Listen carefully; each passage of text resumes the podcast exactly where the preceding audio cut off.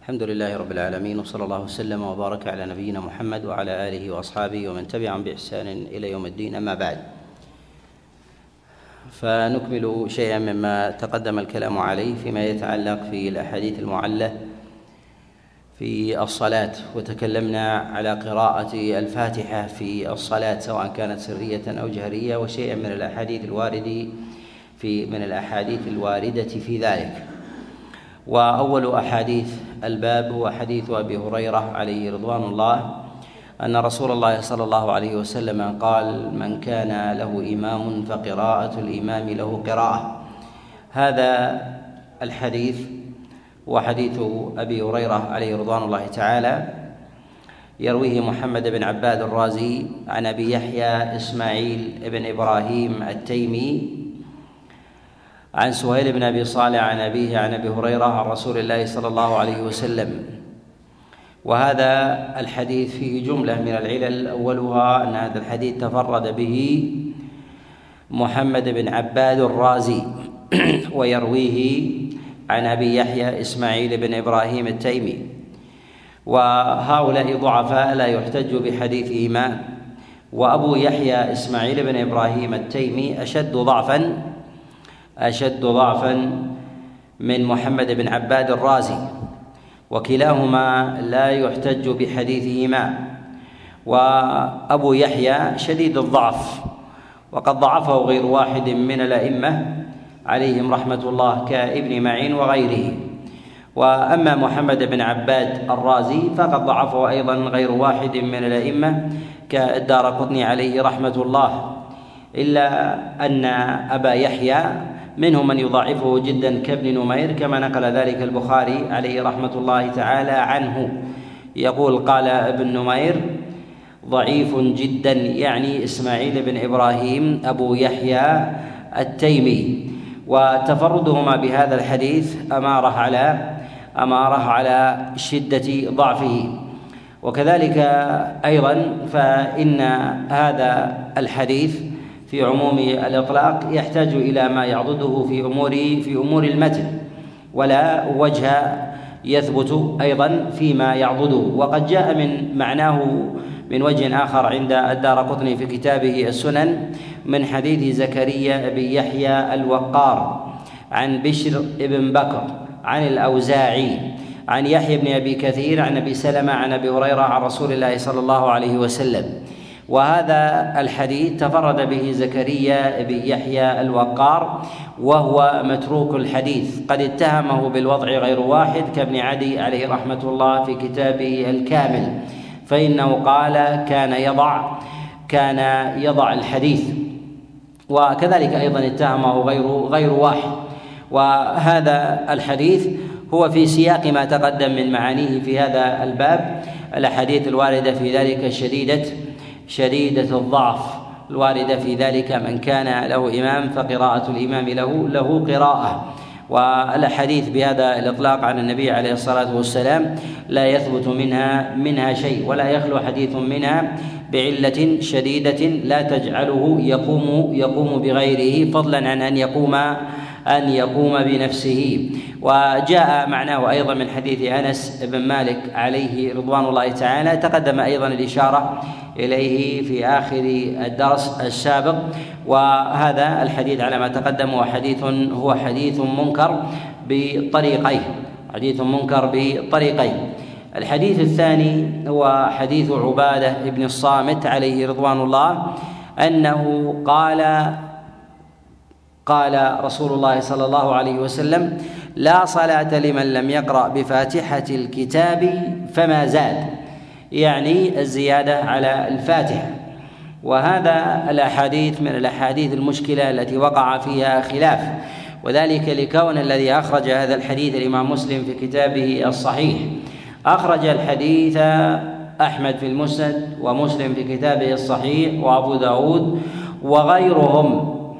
يرونه من حديث ابن شهاب ابن شهاب الزهري عن محمود ابن الربيع عن عبادة بن الصامت عن رسول الله صلى الله عليه وسلم لا صلاة لمن لم يقرأ بفاتحة الكتاب فما فما زاد. هذا الحديث يروى عن ابن شهاب يروى عن ابن شهاب واشتهر واشتهر عنه. وتارة تذكر هذه الزيادة في في قوله لا صلاة لمن لم يقرأ بفاتحة الكتاب يذكر أحيانا فصاعدا آه، في يروى في بعض الطرق فما زاد والأشهر في ذلك فصاعدا. تارة تذكر هذه الزيادة وتارة لا لا تذكر. تارة تذكر هذه الزيادة وتارة لا تذكر. أخرج الحديث البخاري مع مسلم وأخرجه مسلم كذلك من طرق عن ابن شهاب عن محمود بن الربيع عن عبادة بن الصامت عن النبي عليه الصلاة والسلام ولم يذكر هذه الزيادة فصاعدا.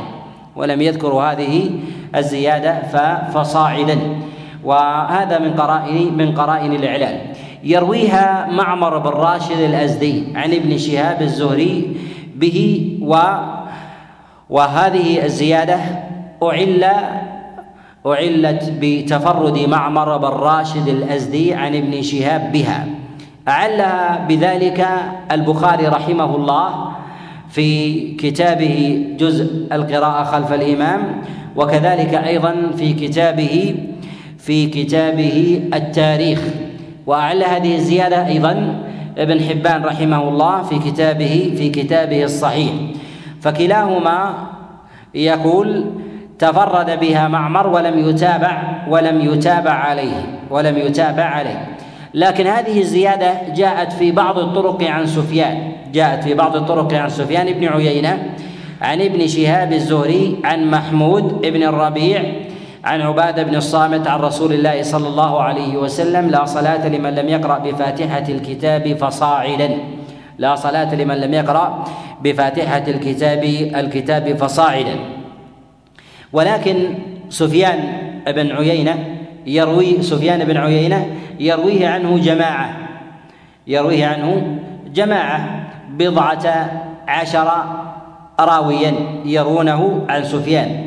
وجلهم لا يذكرون هذه الزيادة لا يذكرون هذه هذه الزيادة وإنما يذكرون الحديث ولا يذكرون فصاعدا ولهذا قد اعتمد البخاري ومسلم الرواية عن سفيان من غير ذكر هذه الزيادة. وأخرجها أبو داود رحمه الله في كتابه السنن من طريق سفيان عن ابن شهاب به فذكر هذه الزيادة فصاعدا في هذا في هذا الحديث. والصواب عدم والصواب عدم ذكرها في الطريقين. عدم ذكرها وصحتها في الطريقين. في طريق ابن شهاب في طريق سفيان عن ابن شهاب وفي طريق معمر عن عن ابن شهاب. اولا بالنسبة لرواية معمر بن راشد الأزدي فمعمر بن راشد الأزدي يروي هذا الحديث عن عن ابن شهاب الزهري. وابن شهاب الزهري مدني. ابن شهاب الزهري مدني ومن أئمة المدنيين. وتفرد معمر بن راشد بهذه الزيادة وليس من أهل المدينة وليس أيضا من كبار المختصين بابن شهاب مع جلالة قدره مع جلالة قدره وفضله. تفرده بهذه الزيادة قرينة على إعلالها ولهذا ينكرها ينكرها الأئمة. وأما ما جاء في رواية سفيان بن عيينة فجل الرواة عن سفيان بن عيينة لا يذكرون لا يذكرون هذه الزيادة وهذا الذي قد اعتمده الإمام مسلم كذلك أيضا في كتابه الصحيح. واعتمده كذلك أيضا البخاري. فلم يذكر هذه الزيادة بأي وجه من من الوجوب لعلها كما في جزء القراءة وكذلك لعلها كما في كتابه كما في كتابه التاريخ.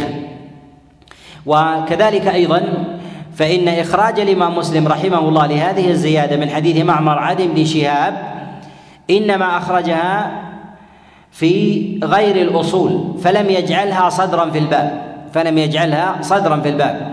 وطريقة الإمام مسلم رحمه الله في إيراد الأحاديث أنه إذا أراد أن يرد حديثا تاما سندا ومتنا فإنه يصدره في الباب فإنه يصدره في الباب. ثم بعد ذلك الغالب عنه أنه يورد الأسانيد ويقصر المتون يورد الأسانيد ويقصر المتون فيورد الأسانيد متابعة متابعة للحديث الذي أخرجه في أصل في أصل الباب. بالنسبة للمتن الإمام مسلم رحمه الله تارة يذكر المتن مختصرا وهذا وهذا عنده ليس بالقليل وتارة لا يذكر لا يذكر في ذلك المتن أصلا وهذا أيضا كثير عند عند مسلم. وتارة يذكر المتن كاملا وهذا قليل. تارة يذكر المتن المتن كاملا.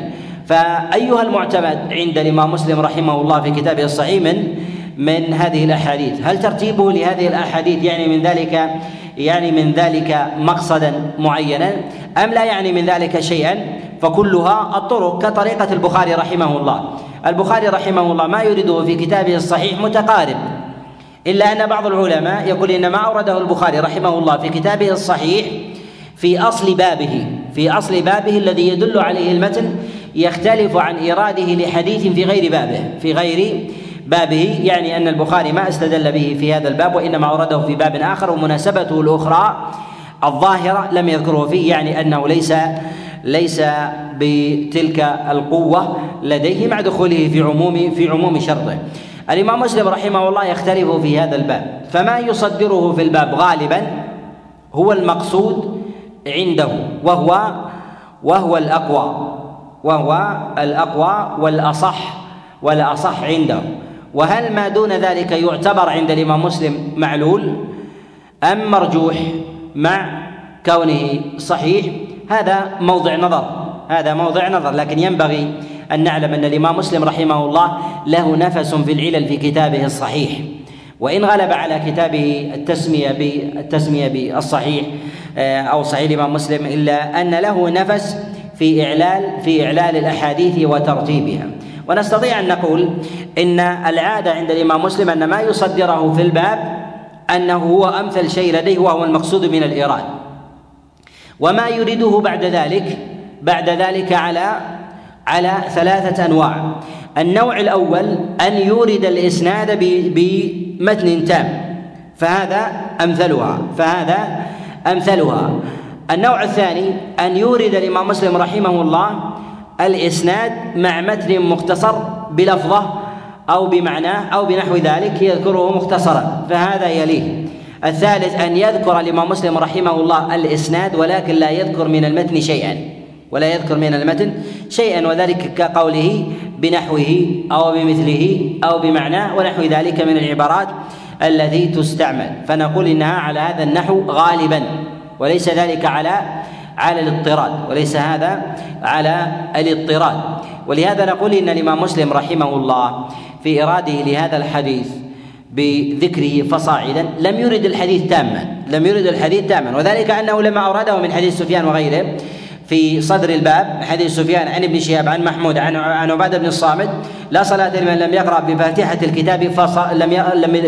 لا صلاة لمن لم يقرأ بفاتحة الكتاب أخرجه بعد ذلك من حديث معمر عن ابن شهاب عن محمود عن عبادة بن الصامت قال بزيادة فصاعدا إذا ما ذكر ما ذكر الحديث وإنما ذكر ذكر اللفظة في في هذا ولهذا نقول إن الزيادة في حديث معمر أتم من حديث من حديث سفيان وغيره ممن روى الحديث هذا عن ابن شهاب من غيرها. وعادة الإمام مسلم أنه يورد المتن الأتم. المتن الأتم. والمتن التام في ذلك أن يقال هو قوله لا صلاة لمن لم يقرأ بفاتحة الكتاب فصاعدا.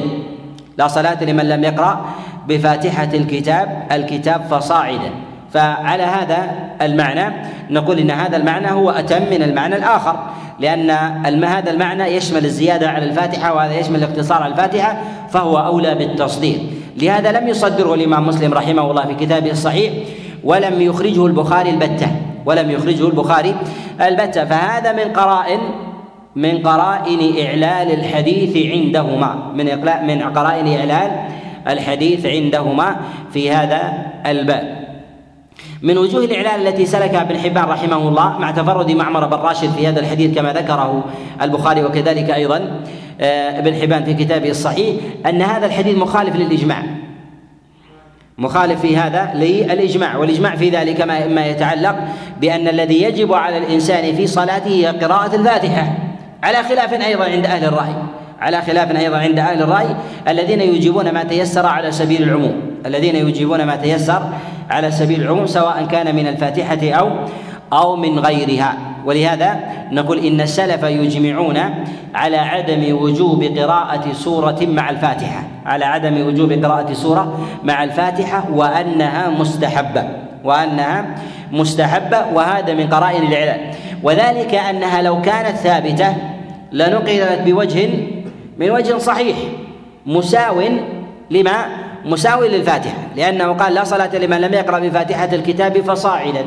وهذا إشارة إلى أن الصلاة بغير هذه السورة مع الفاتحة تبطل وعلى هذا فهي ركن في هذا المعنى.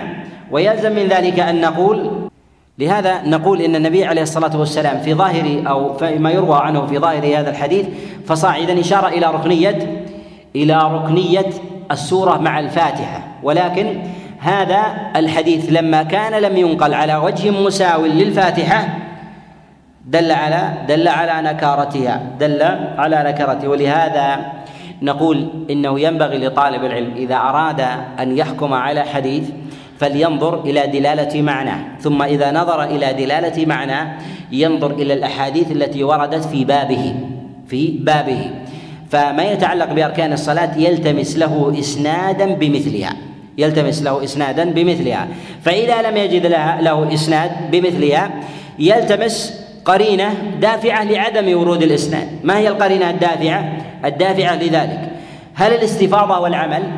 هل الاستفاضة والعمل؟ وذلك إذا كان ثمة إجماع على هذا الأمر والاستفاضة فإن النفوس لا تتداعى على حمل حمل مثل مثل هذا. فيكون حينئذ الأمر فيه أهون وأيسر وأيسر من من غيره لهذا نقول إن هذا الحديث في حال التماسنا لأحاديث تدل عليه لا نجد في ذلك حديثا يقارب فضلا أن يساوي ركنية الفاتحة فدل فدل على على نكارة على نكارتها وهذه طريقة عند الأئمة عليه رحمة الله تعالى في هذا في هذا الباب ينبغي أن ينظر أن ينظر إليها. وكلما على ما تقدم كلما كان طالب العلم أبصر بأحاديث الباب وطرقها أصبح لديه ملكة بالإعلال إذا وقف على طريق وحفظ الطرق الأخرى أن يعل الحديث بغيره أن يعل الحديث الحديث بغيره. ولهذا نقول إن هذه الزيادة هي زيادة منكرة.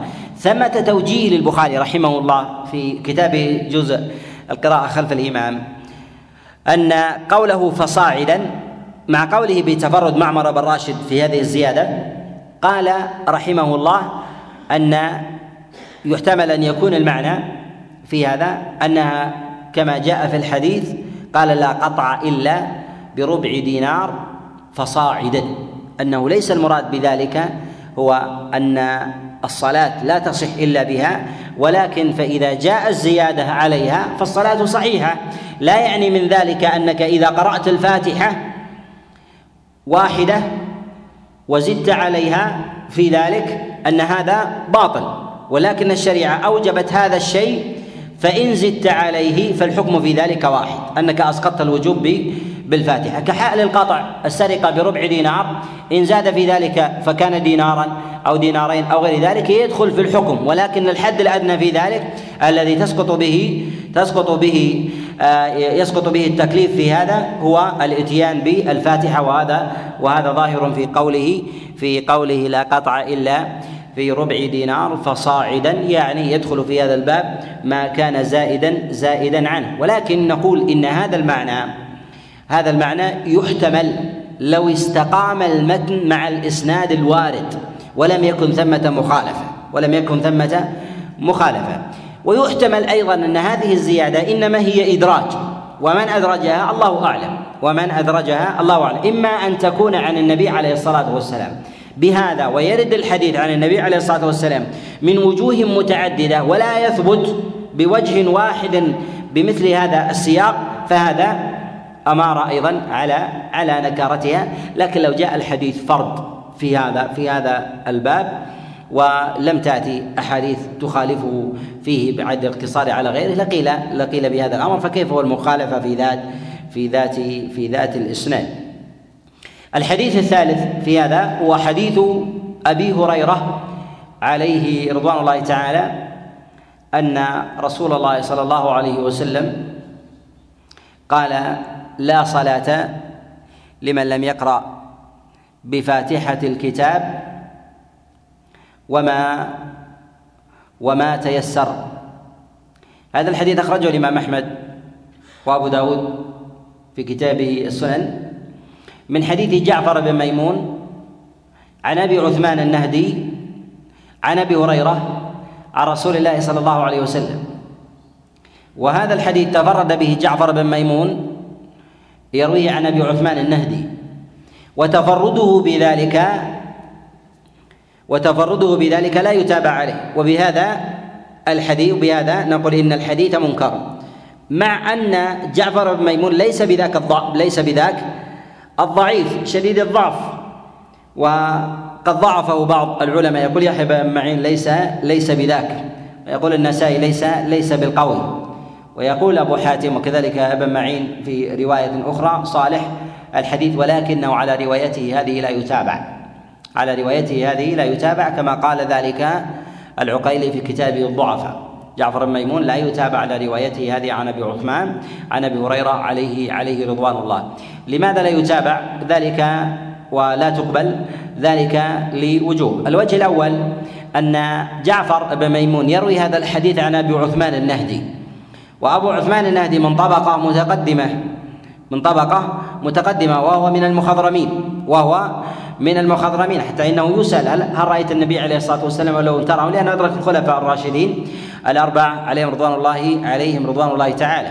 وكان حيا في زمن النبي عليه الصلاة والسلام الا إلا أنه لم لم يصحبه. ويروي هذا عن أبي عثمان النهدي ويتفرد بالرواية عنه.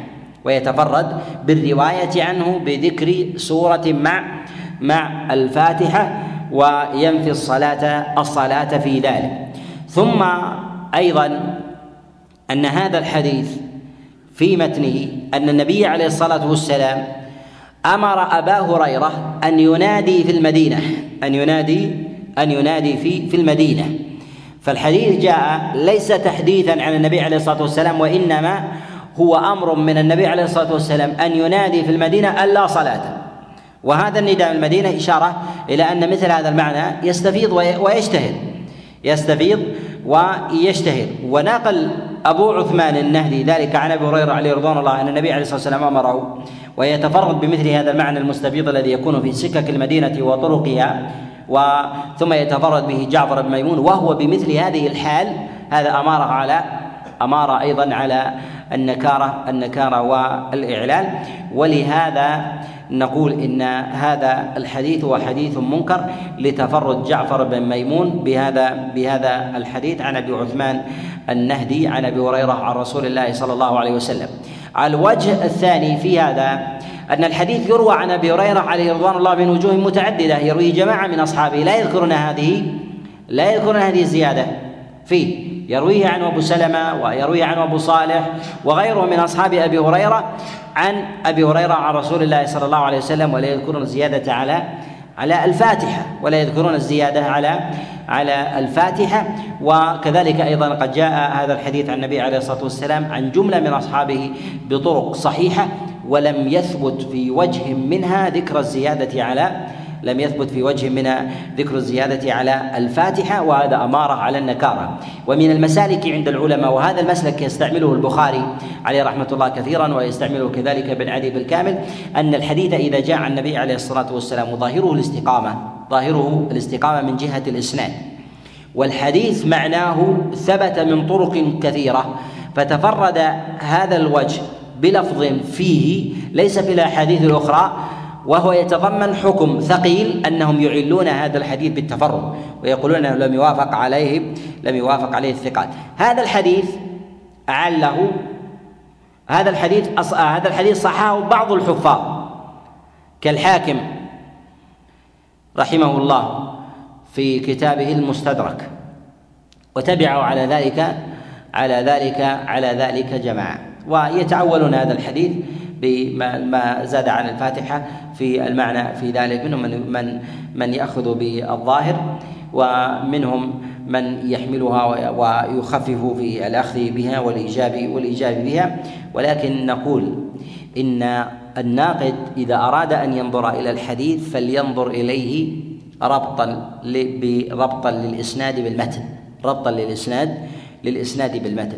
فإذا نظرت إلى الإسناد مجردا يمكن أن أن تقبل مثل هذا الحديث باعتبار أن جعفر بن ميمون ليس بذاك الضعيف ليس بذاك الضعيف وقد يمشى مثل هذا مثل هذا الحديث لكن نقول إن هذا الحديث ثقيل.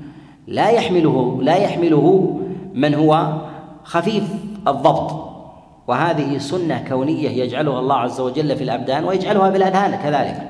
أن الله سبحانه وتعالى يجعل المعاني الثقيلة لا يحملها العقل الخفيف لا يحملها العقل الخفيف. وكذلك أيضا الأشياء الثقيلة في الأمور الماديات لا يحملها البدن الضعيف وهذه سنة كونية ولهذا لا بد من النظر إلى الأمرين النظر إلى المتن والنظر كذلك إلى إلى الإسناد. ولهذا نقول إن هذا الحديث هو حديث حديث منكر لما تقدم الكلام عليه.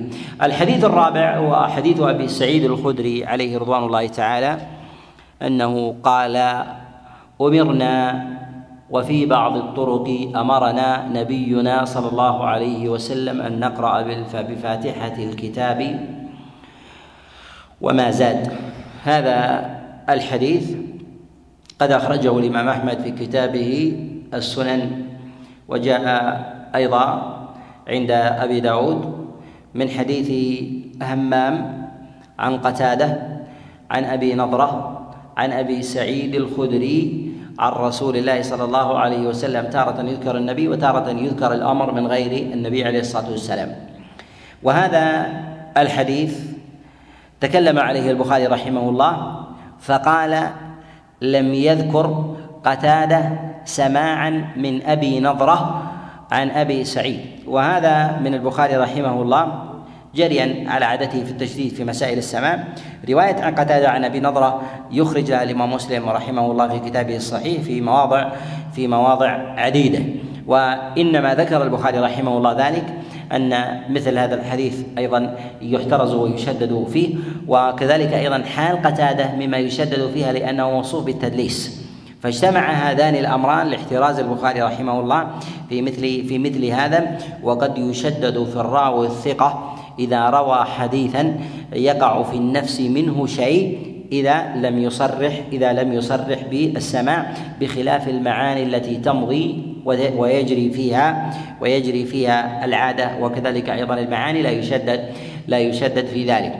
من وجوه الإعلال أيضا في هذا الحديث أن هذا الحديث تارة يذكر فيه النبي عليه الصلاة والسلام وتارة لا يذكر تارة يقال أمرنا وتارة يقال أمرنا نبينا صلى الله عليه وسلم وهذا أمر على عدم على عدم حفظه.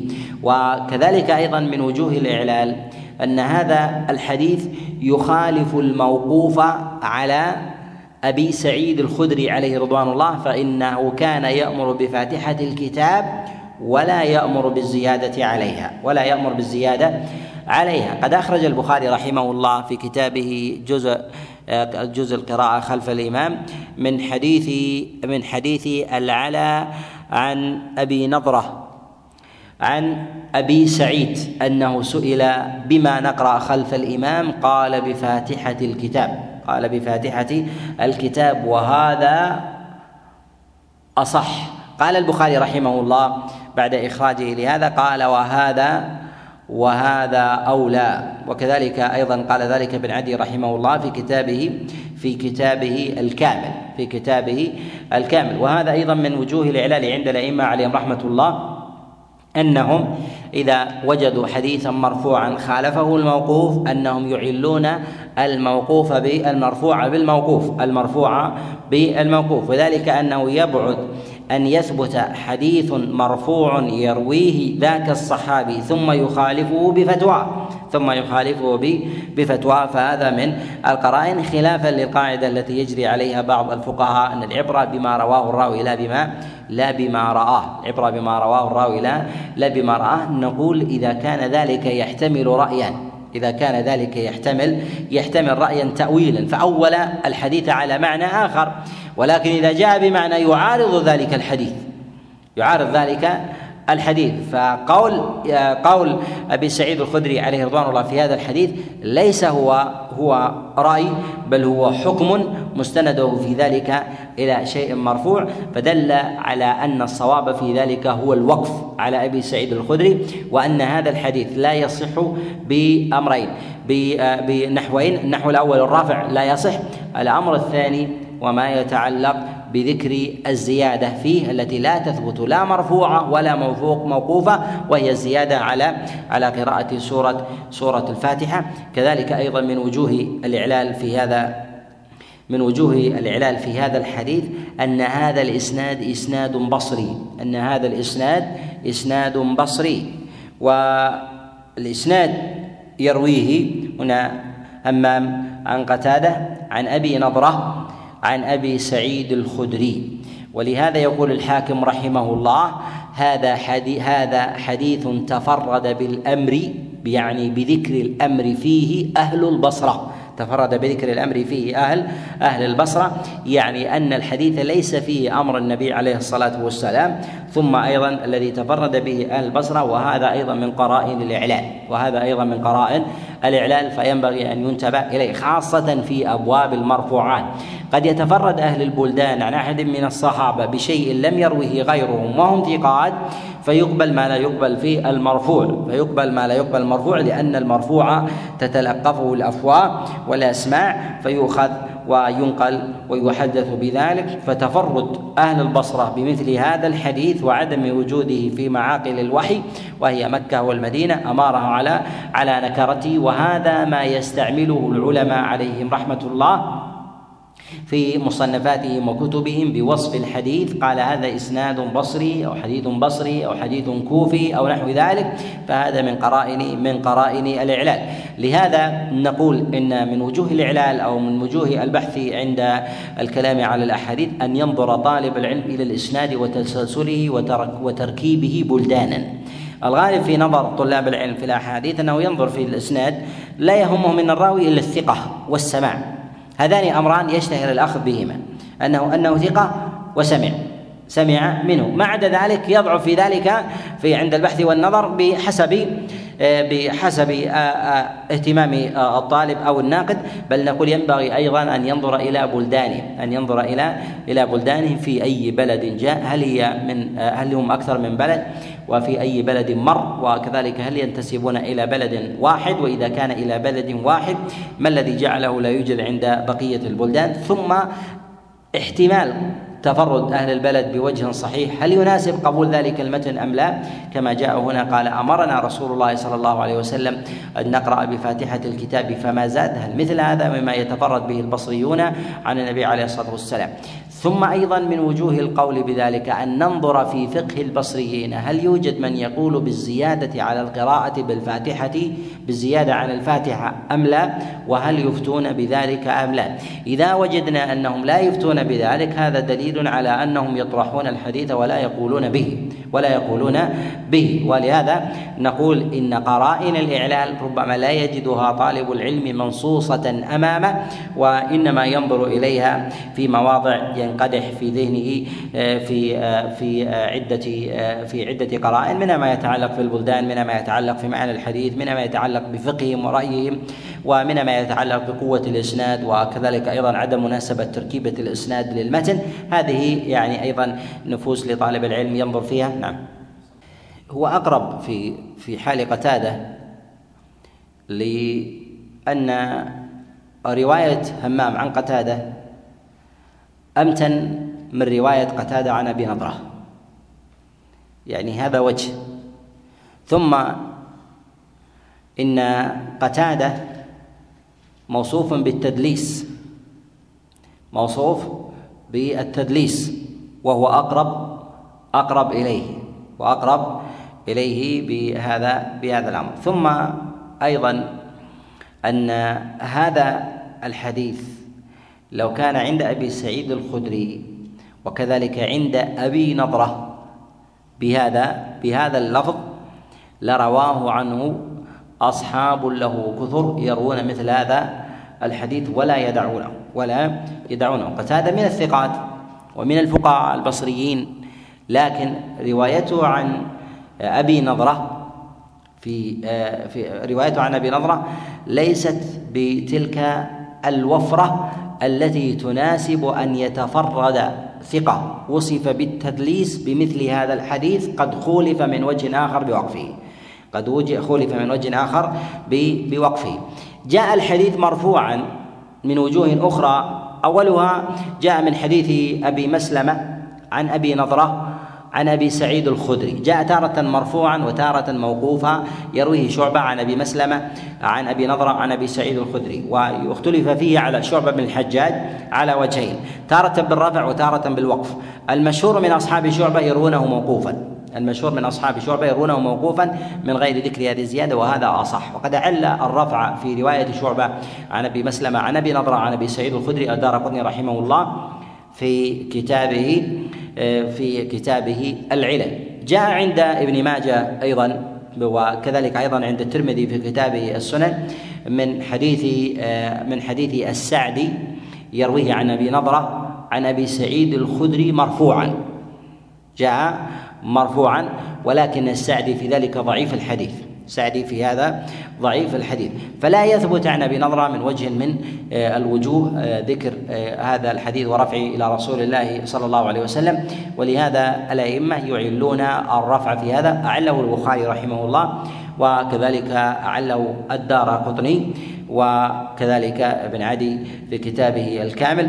ولا يثبت ذلك عن رسول الله صلى الله عليه وسلم.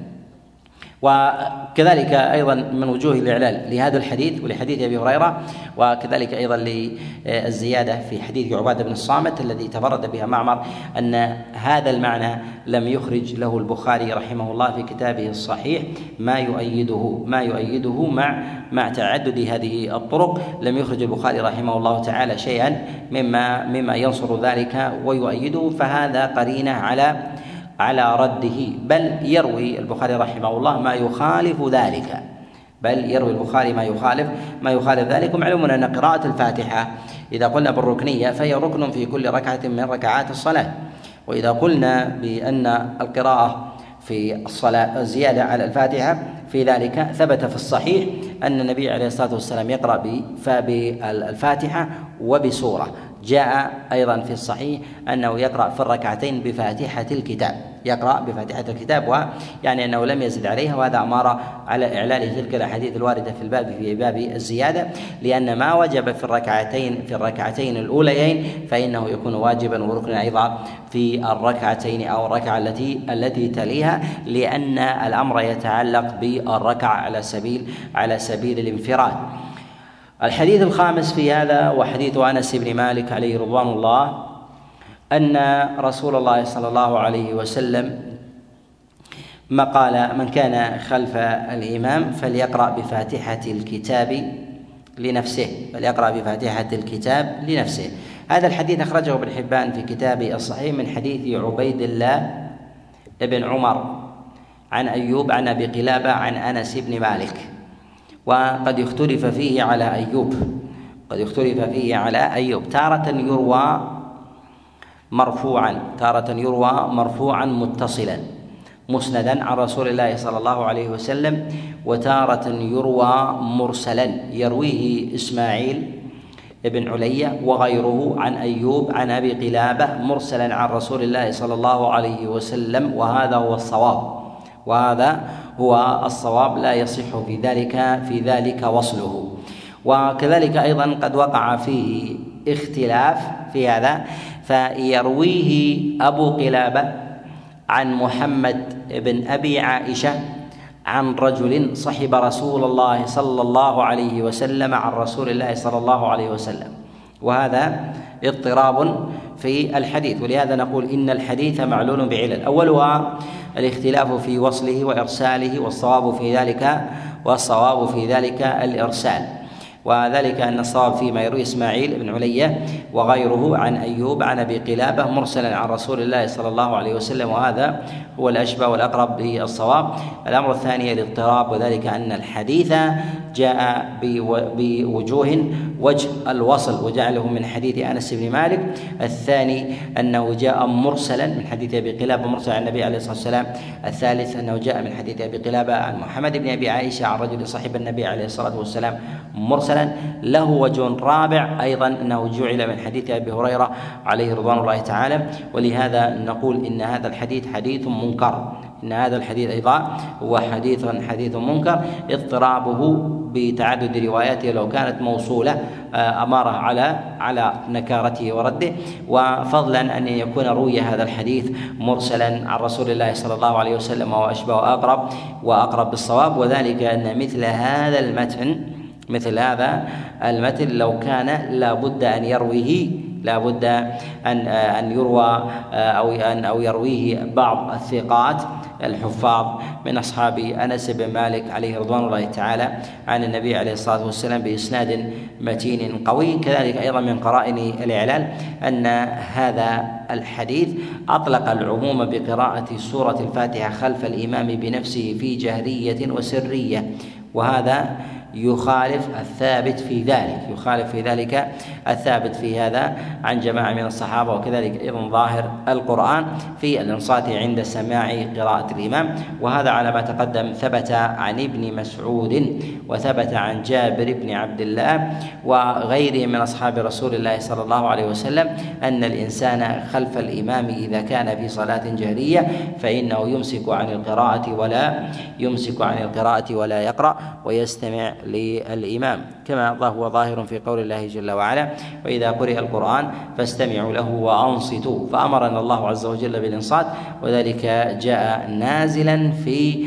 الصلاة جاء نازلا في الصلاة كما نص على ذلك غير واحد من من المفسرين. آه، نكتفي بهذا القدر وأسأل الله عز وجل لي ولكم التوفيق والإعانة والسداد إنه ولي ذلك والقادر عليه وصلى الله وسلم وبارك على نبينا محمد.